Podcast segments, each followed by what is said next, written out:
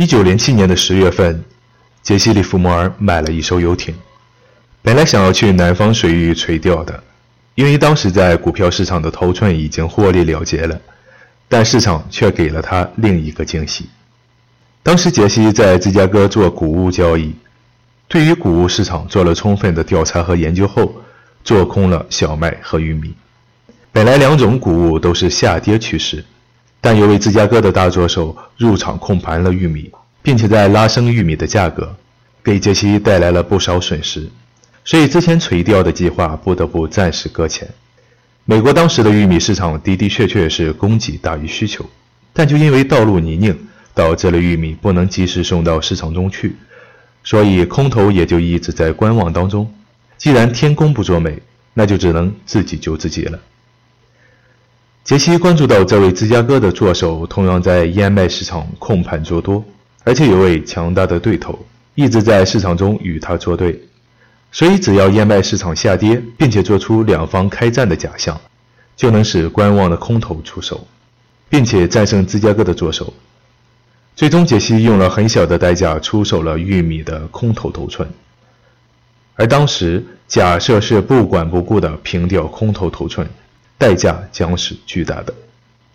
文中提到这么一段话：一个人看待事物的角度，决定了他在投机市场的输赢。普通的交易者对自身的认识只有半桶水，在他们脑子中总要掺杂很多的自我因素，这样考虑问题是不可能深入的。有经验的老手则是关心自己的正确与否，不仅仅是挣不挣钱，他们明白公道自然成的道理。这就如同我和一些朋友经常聊到的一个话题，在市场中交易，亏损和盈利仅仅是暂时的，不必为此忧心。真正需要关注的是你在交易的时候是否做对了。我说过这么一句话：亏损不一定是因为犯错，而犯错一定会导致亏损。交易者更多的需要把目光从盈亏上转到自己的交易系统与执行力上，因为盈亏仅仅是结果，自身才是导因。我们都知道中华武术博大精深，特别是近些年，随着我们国家的繁荣强大，越来越多的外国朋友对于我们传承了几千年的中华武术产生了兴趣。但说到底，一个真正厉害的武术高手，不管是哪门哪派，他的基本功一定是很好的。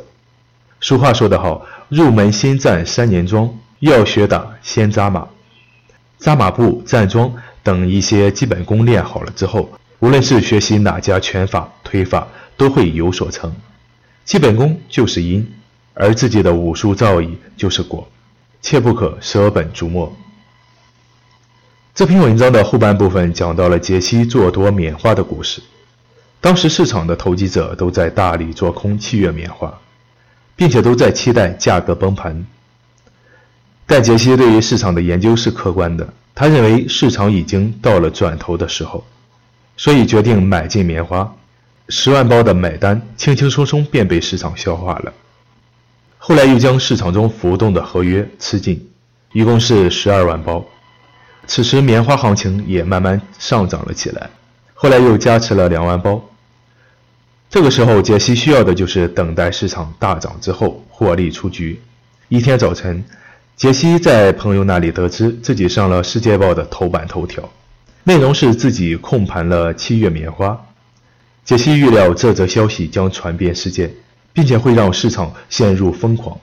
如果没有这篇报道，按照当时杰西持有的头寸，是不会有足够的市场让他脱手的。这也是大手笔交易的一个问题，而命运则给了他这么一次机会，所以必须要抓住，绝对不能犹豫。其实，不管是外汇市场，还是其他的一些投机市场。每年市场中都会有一些机遇等待着我们，多数时候都是一闪而过，就看自己能不能抓住了。那这里是传奇交易员杰西·利弗莫尔的投机智慧，我是张宇，在外汇市场交易多年的老司机，我正在搭建自己的交易圈子，里边都是做交易的朋友，大家一起交流行情，一起去做交易。